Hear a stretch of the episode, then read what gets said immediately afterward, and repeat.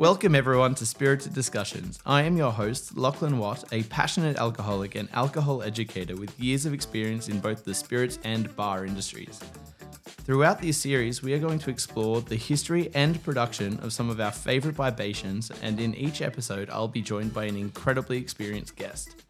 Together, we will delve into a topic with all of the information that you need to understand why you enjoy what you're drinking, as well as some fun tidbits to share with your friends. I'm so looking forward to taking you on this journey to discover the wonderful world of alcohol. Today we are joined by one of my very good friends, Tom Scott, and we will be discussing American whiskey. Welcome. Thanks for joining me. Hello. It's great to be here. Yeah. Um, today we are actually sharing this incredible whiskey that was a gift to me by a good, another good friend of mine, Angel's Envy, uh, rye whiskey that's been finished in a rum car. So cheers, first and foremost. Cheers. It is awesome to have this here. You know, yeah. you, can't, you can't actually get it in Australia at the moment. No, you can't. And it's a whiskey that I've had a very long love affair with. Uh, but to start off, I'd really like to get your history in this industry and I guess share with us what you're doing at the moment. Yeah, so for me, I've had a career lasting now over half my life working in the spirit and booze industry, yeah. running some of the best bars in Melbourne and overseas. I've had the joy and pleasure of traveling traveling around the world, visiting numerous distilleries. At my last count, something around like sixty different distilleries around the world. Jesus. It's been a few. Yeah. I do like whiskey. That's definitely evident by the fact that I used to run a bar, which you now look after, Whiskey yeah. and Almond, where we had a good selection of whiskeys in the back bar to work our way through. Just one or two. One or two. I think at one point we got to about one thousand. Uh, I think the highest I've ever seen was around one thousand two hundred at any one point in time. Yeah, that was a little ridiculous. Yep. Uh, but yeah, so throughout that time, I've definitely been a huge advocate and a lover of all things dark spirits and whiskies. Absolutely. And uh, now currently I apply my trade as brand ambassador with the company called Exchange, which looks after the premium spirits of Beam Suntory. And as you can probably guess from the first part of that name, Beam yep. is you know a very uh, well-known name in the American whiskey industry, which is probably why you have me here today. Yeah, absolutely. And I'm really excited to go through some of this stuff with you today as well. So I guess we'll start off with um, one of my favorite things that we do throughout this the, this series is a sixty second history of our topic, which is obviously American whiskey. I'm going to get you to time me as well. And I'll, I'll be very impressed if you can get yeah. through the history of American whiskey in sixty seconds. It's going to be very short and very tight. And famously, I don't get this right. Um, so, so you're not just recording this at normal speed and then play play it back at twice speed to try and no, get it in? No, absolutely not. But we'll we'll we'll touch on a lot of this later on anyway. But we'll we'll try and get it perfectly this time. I'm so getting, getting we'll out the stopwatch. We'll set a timer. Setting the time for one one minute, sixty one minute. seconds. Yep. Best of luck. All right. Just tell me when to start. I, I count you in. Yep. All right. Three, two, one. And you're off.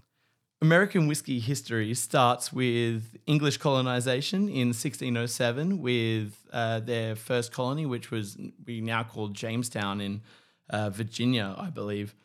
Uh, Irish and Scottish and now Germanic and also Germanic uh, settlers started to grow rye around that area because it was the only grain that was really sustainable to grow in that, that part of the world.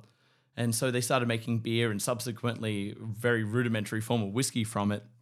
And then this kind of formed this, I guess, a very large cottage industry. So all these farm distilleries just trying to use this grain.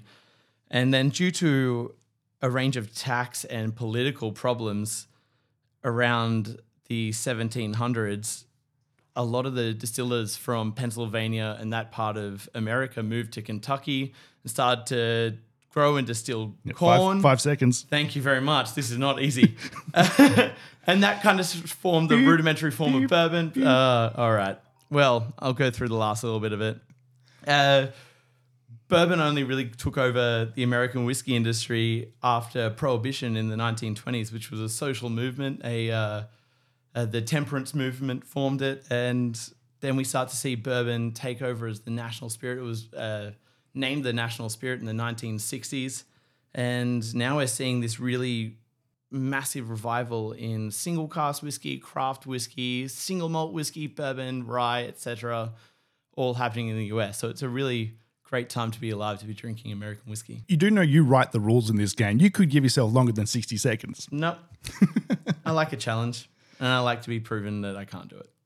Well, yeah. All of us have our flaws. Exactly. Well, now that's all out of the way, I think the very first question we need to dive into is, what was your first experience with American whiskey? So for me, I've had a love affair with this glorious spirit for a heck of a long time, for maybe longer than I should have. For legal purposes, we'll say since eighteen, yeah? Yep. That is the legal that's drinking it. Age here in Australia. Yep. Uh, but like most people born south of the Queensland border, I uh, grew up on bourbon and cokes. Yep. The, the classic Australian drink, otherwise colloquially known as the suburban and coke. Yep. And uh, that was my favourite drink for a heck of a long time. Beer never really did it for me as a as a younger lad. I found myself getting too bloated and full from beer. Yeah. But I guess the uh, the glorious dark spirit was what I was first about. And I guess the fact that I now work for Beam Suntory is probably appropriate, considering one of my earlier nicknames in my in my youth was known as the Beam, uh, the Beam Boy, because I was brand loyal even back then. Uh, who came up with that? One of my one of my school friends.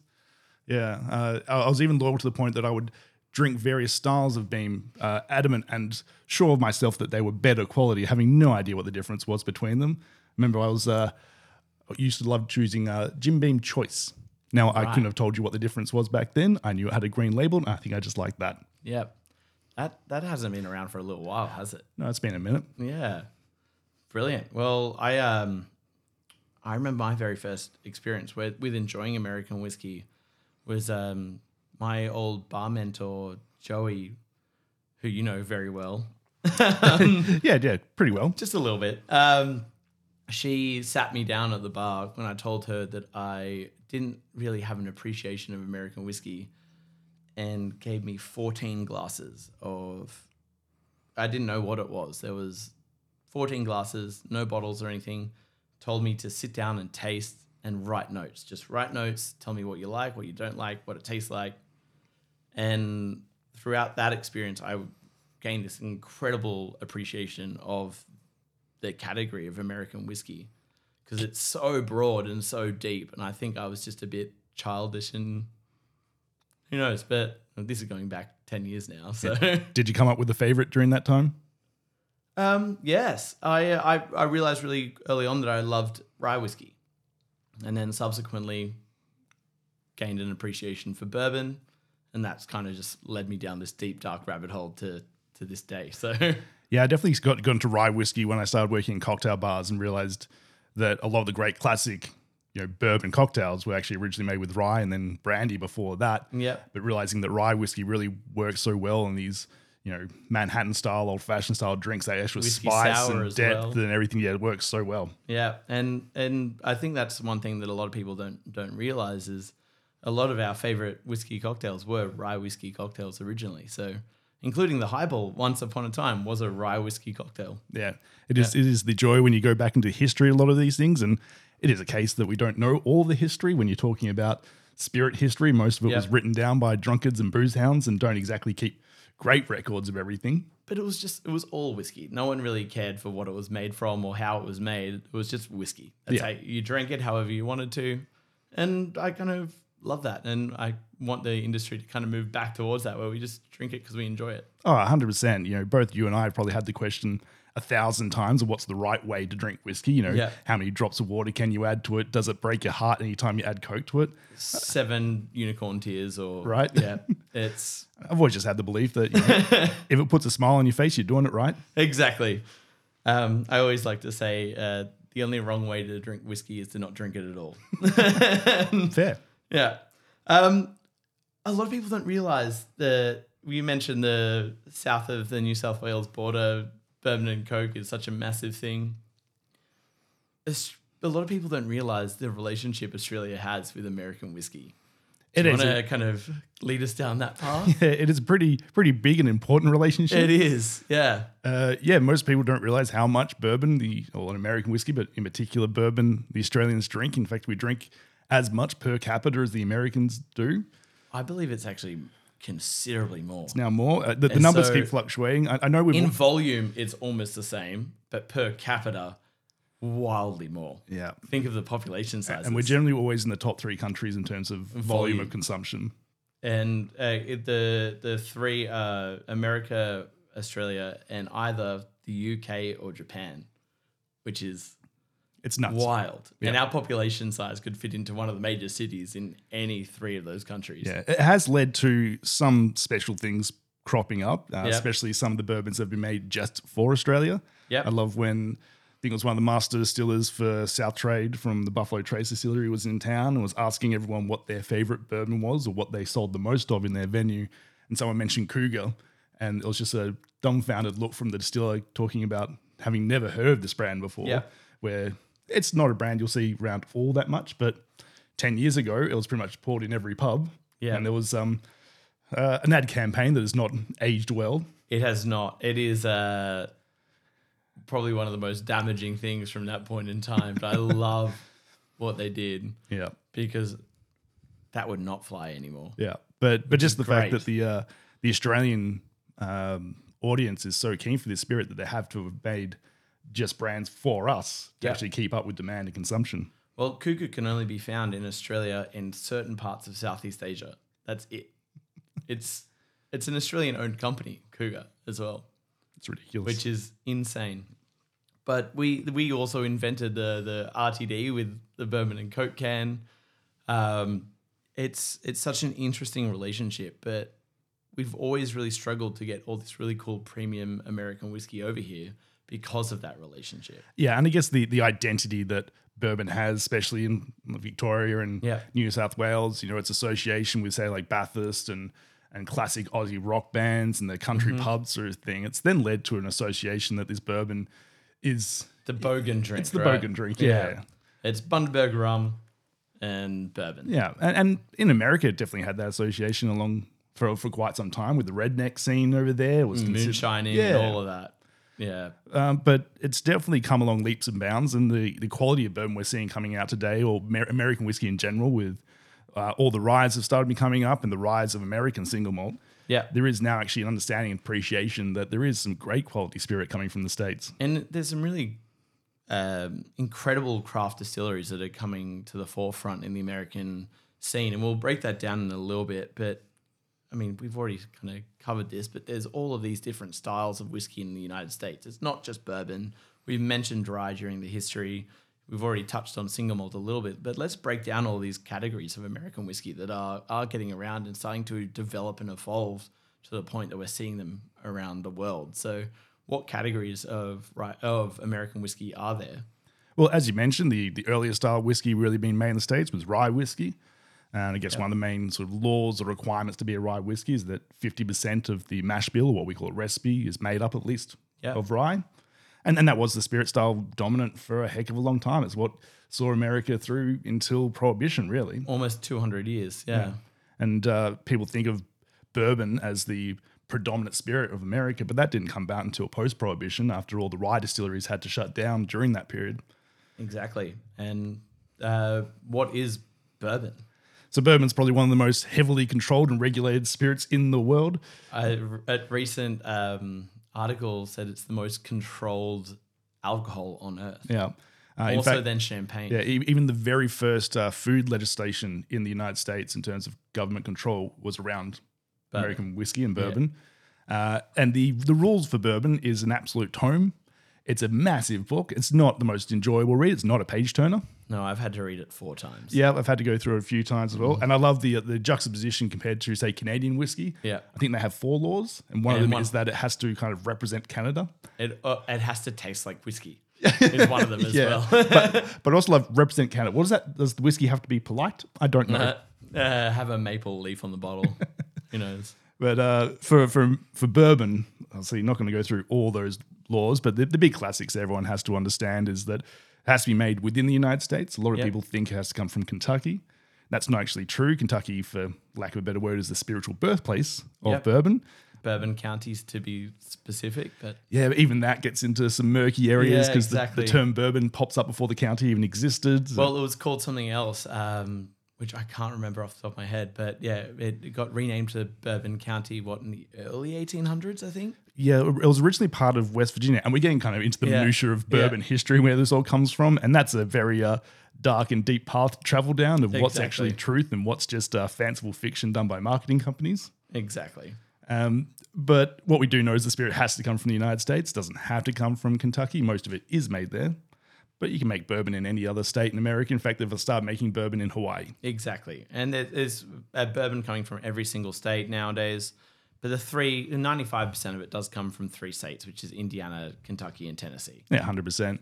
Then outside of that, it has to be aged in brand new charred oak barrels, which is arguably one of the more important and influential yep. laws, because that also then affects pretty much all whiskey outside of America as well.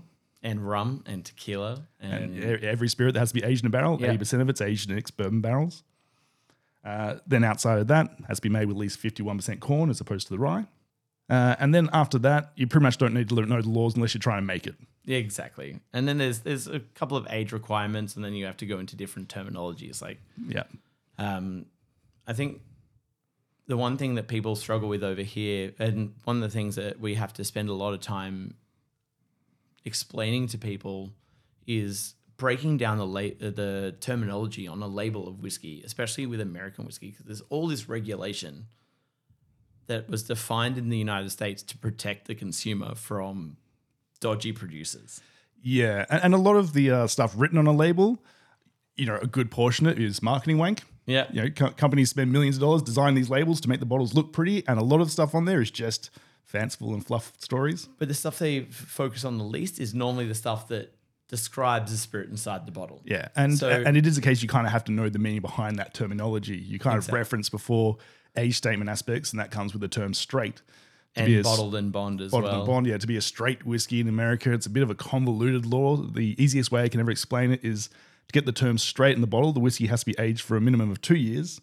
However, if it's aged less than four, they have to put an age statement on the bottle. Exactly, yeah. Now, considering no whiskey really wants to put three years old because that doesn't sound impressive, most don't do it. You do see some newer distilleries try and push out spirit early that will label their whiskey as thirty-six months because that sounds more impressive. I've even seen some older distilleries release two point six year old whiskey. Yeah.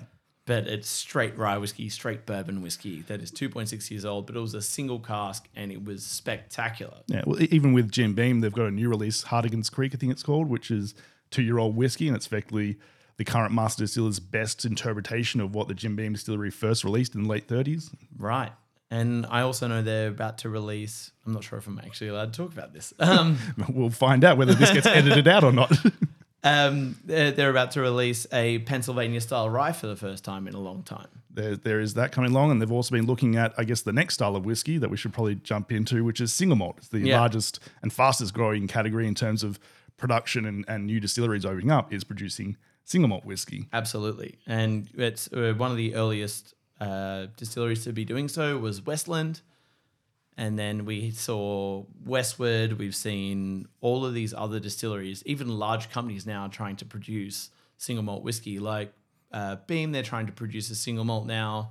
You've got um, single malt coming from pretty much every corner of the United States, which is really, really exciting to see, because we're seeing this development in the industry and this growth, this rapid growth, this create all these new products for us to enjoy. Yeah, and it's been awesome, but it's also been a challenge because of, I guess, the, you know, we just mentioned how strong and strict the bourbon laws are. To get any laws changed in America around this this style of spirit production is a real hassle. And so it has kind of hindered, although the the category has been growing at an exponential rate really quickly, it has still hindered the chances of what they can produce, the the variety of what they can produce. But yeah. when you start seeing companies like Jim Beam start looking at making single malt whiskey, it means one of two things. Otherwise, other means one of two things. Either they've fixed the laws, or they're about to. Yeah, it's or, about to change. Or they've figured out how to work around them. Yeah. No, I uh, I was chatting to someone recently, and I reckon we're twelve months off having proper single malt laws in the United States for the first time ever, which yeah. is exciting. And and for people maybe not understanding what the issue has been around those laws, beyond just classic single malt laws, which I'm sure you've probably covered in other podcasts. Yeah. Uh, for America, they kind of just copy and pasted the bourbon laws into single malt. So which doesn't work. So even the single malt had to be aged in brand new casks and had the same age statement requirements and all this sort of stuff. All of this. And had to have that terminology of straight or bottled in bond or what have you. Yeah, which, which does put some limitations and restrictions on what you can potentially be producing. Absolutely. And uh, a lot of the single malt producers in the United States have uh, were inspired by breweries. So they're looking at brewing using brewers' quality grain, brewers' quality barley to produce their whiskey, which has created this very unique and uniquely American flavor profile, which I find very exciting as well. Yeah, it's awesome. And then that unique American flavor profile, one comes one hundred percent from the grains they're using, the mash bills they're using, but also having to age in brand new charred oak barrels, which is yep. not a standard in any other whiskey production. No. Because that use of um, brewer's grain is also something we've seen here in Australia that led to, I guess, the recognition globally of the quality of Australian whiskey, because a lot of the judges, especially in Scotland, were tasting Australian whiskey and it tasted like what Scottish whiskey used to taste like. We're which now is, using brewer's malts. It tastes tasted like grain, yeah. which is the entire purpose of making whiskey from grain, is making it taste that way. So, but we are yeah. also seeing American distillers, you know, get a little fancy with the interpretation of these laws. And we're seeing some gray areas, like the whiskey we're currently enjoying here, Angel's Envy, is one mm. of the first to start realizing that, yes, it does have to be aged in brand new charred oak barrels. But if you then finish that, like we yeah. see a lot of single malt whiskeys doing, provide you a pretty...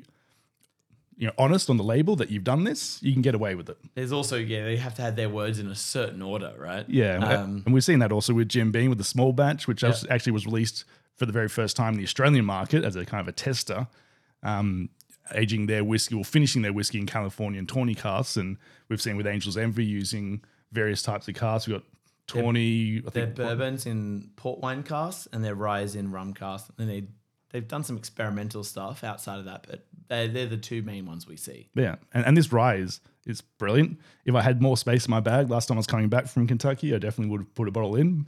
It's a personal favorite of uh, most people in the whiskey industry.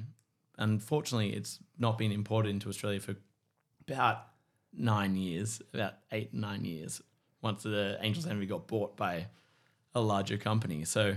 we're hopefully going to see that very soon. Yeah, I do know the uh, brand ambassador for them is is begging and pleading to try and get into the country. I think he's tired of having everyone ask him about it. That's the main reason. Yeah. But uh, uh, so is there any, well, we've talked about a few different brands, especially some new brands. Are there certain companies we should be looking out for? Depends kind of what you're intrigued by. You know, if you're looking at what has really kicked off um, this new wave of recognition in terms of the quality of American spirit we can get. Uh, Jim Beam, although, you know, the classic Jim Beam has its sort of connotations here, as we were talking about before, as that suburban drink, so to speak. They were also the first to really kick off the premium range yep. with uh, what we call the small batch range. So especially Booker's and Baker's are two of my favorite from that. Um, if you're looking at some of the newer things, there's been a great um, delve into contract distilling that's been going on for some of these smaller distilleries coming up yeah. that have allowed them to release some things and some cool stuff coming out of Louisville. Yeah. And then, uh, well, ones that I've seen that I'm, I'm very excited by uh, distilleries like New Riff, which they produce almost tasty, exact tasty juice, antithesis yeah. of what you were saying of contract distilling. They saw all the contract distilling, distilling happening, happening, and they wanted to go back to distilleries making their own liquid. And so they actually had a retail empire and sold all of it to build a distillery next to their original bottle shop in Kentucky and start making whis- uh, bourbon specifically, but American whiskey as a whole, the kind of traditional way where it's all made in-house, everything's bottled in bond, everything's um, uh, produced from American-grown grain, everyth- uh, they do some experimental stuff, some single-cast stuff, and they are... probably my favorite new American whiskey distillery currently. They are so exciting in what they're they're doing. Now, now in regards to some of the laws we've talked about, you keep mentioning yeah, bottled, bottled in, bond. in bond. We should we should definitely should, should cover make, that. Do you want to cover what bottled in bond so, actually means? Yeah, so bottled in bond was, well, as a, a fun little anecdote, was purely uh, developed by the government to protect people, protect consumers from people that were known as rectifiers, who yeah. were buying casks of whiskey or buying spirit off distilleries and then bottling it under their own label, but mixing in some less than savory things. So uh, there's accounts of people putting arsenic into bottles to to thin out the whiskey so they could get more bottles per per batch. Yeah, or, one of the best ones I heard was using tobacco spit for colouring. Yep. And so a lot of this was poisoning and killing people. So the Bottled in Bond Act was uh, started to protect people, uh, protect consumers So the grain has to be farmed in one season from one farm, distilled by one distiller in the same season that it's uh, harvested from that farm. It has to be matured for no less than four years and bottled at one hundred proof, American proof, so fifty percent alcohol by volume. Covered it all pretty much? Yeah. Yeah. And it was, that, it was, it was those same uh, bond stores that the government implemented that also led to a great uh, deluge of spirit making it into the country during Prohibition, because the yeah. people in charge of those bond stores were, you know, susceptible to bribes, and some of those barrels, you know, a little hole might be put into them and some of the spirit might just disappear. Exactly. But it's a it's a heavily protected way to produce their whiskey. But uh, everything that New Riff does meets the bottled in bond standard, even their single cask stuff. The only thing that separates their single cask from being bottled in bond is the fact that they bottle at cask strength, not at fifty percent A B V. Which, you know, I'm kind of okay with. Yeah, absolutely. But that that's the the standard, and that's what we kind of want to see. New Riff, one of the th- my favorite things about New Riff as a company is their transparency. Everything you need to know about the whiskey is on the label, which you don't see, especially from most American whiskey producers, including large companies. They don't provide you with the information that you need as a consumer.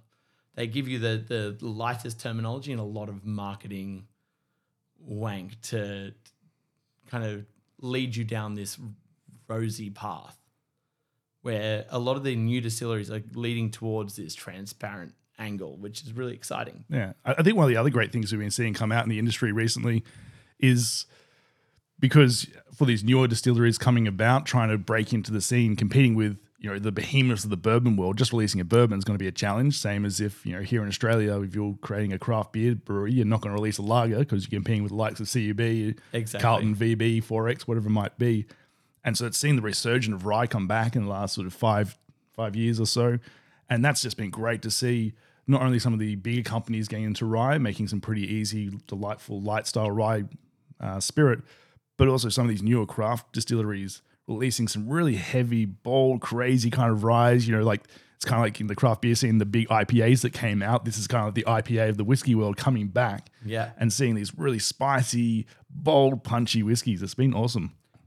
So there were there's distilleries like Wilderness Trail and um, Pikesville and Peerless, all making this really big, spicy, dense rye whiskey, and that, uh, to your point, is a resurgence in this industry that it definitely needed, and it's really exciting for us to see. And we've also seen that uh, influence the rest of the whiskey world, because the laws around bourbon are so strict that no other country can make it. You know, yes, we do have corn whiskeys coming about that are doing some pretty good jobs, yeah. but without that label bourbon, it's kind of hard to sell that to the consumer. But rye whiskey doesn't have any appellation control. No. And we've seen here in Australia the likes of Archie and Gospel doing some amazing new world white, uh, new world rye whiskies. Absolutely. And Whippersnapper over in Perth as well.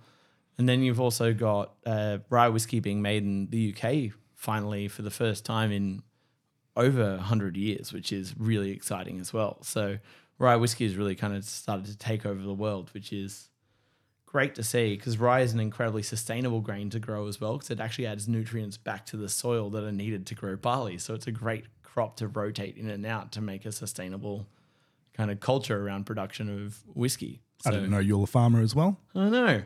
I spent a lot of time chatting to uh, some farmers in New South Wales recently. So fair enough. Was Alex one of them? No, it was Stuart Whitecross from Voyager Estate. He's doing some incredible things.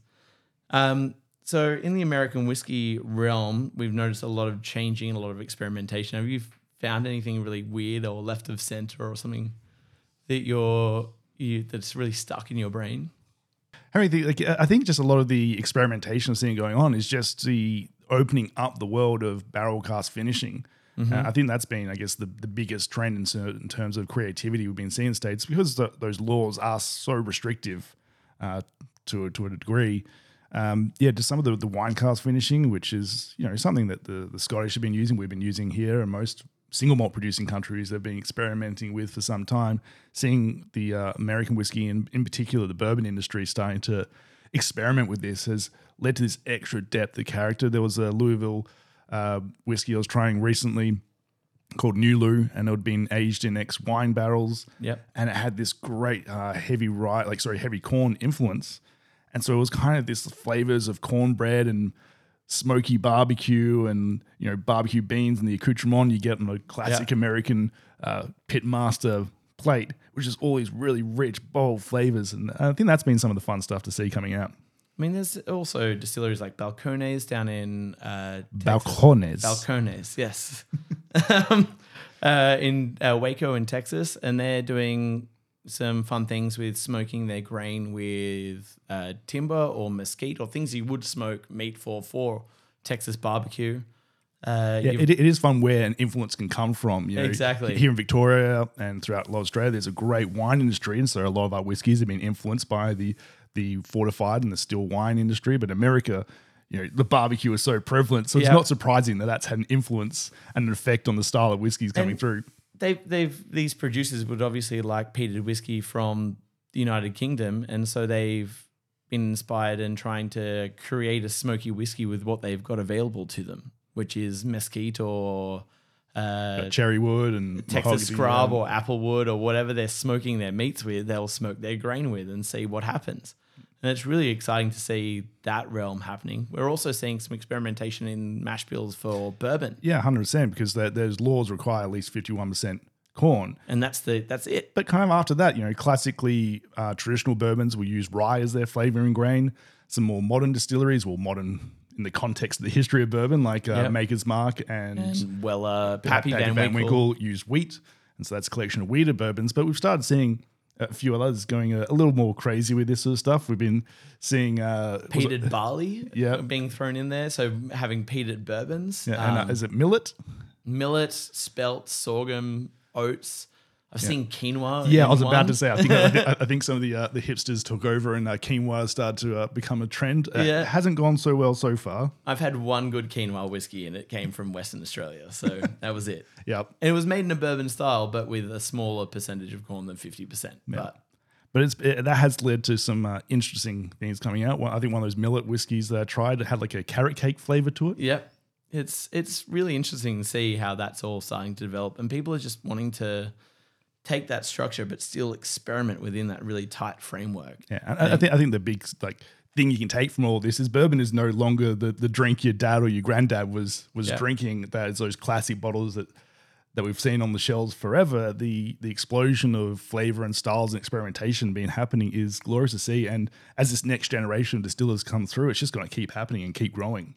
Well, as you well know, one of my biggest Uh, missions over the bar is trying to get people to understand that bourbon isn't the stuff that you find on the shelf at a, a retail and off-premise retail space, which is a lot of the stuff that you'll see that is from big brands, but it's the stuff they import into the Australian market because of the way we consume American whiskey. Yeah, and, but, and it's led to those big brands having to look at how to change things. You know, even with Jim Beam, you know, Fred Noe, the current master distiller, has gone into the distillers team and gone to the crew and been, well, why do we do it this way? And their response has been, well, because that's how we've always done it. We're keeping tradition. Yeah. And his response is, why?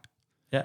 And why, so, why don't we try and change yeah, something? Like, let's look at why we do all these things. And is there a better way? Is there a different way? Can we start messing around with this and having a bit of fun and figuring out, is this the way we should be doing it? And people need to, uh, I think uh, one thing I'd like to see in Australia specifically is people realizing how exciting the American whiskey landscape is at the moment and delving into some of the stuff that, yeah, they might might be more difficult to get a hold of, but you'll have such a fun and exciting time tasting through all of these wild, weird, experimental things that honestly just are getting better and better year to year. Yeah, and when you and I are working together at Whiskey yeah. Endowment with the likes of Luke McCarthy, and each week we're trying ten to fifteen different single malts and, yeah.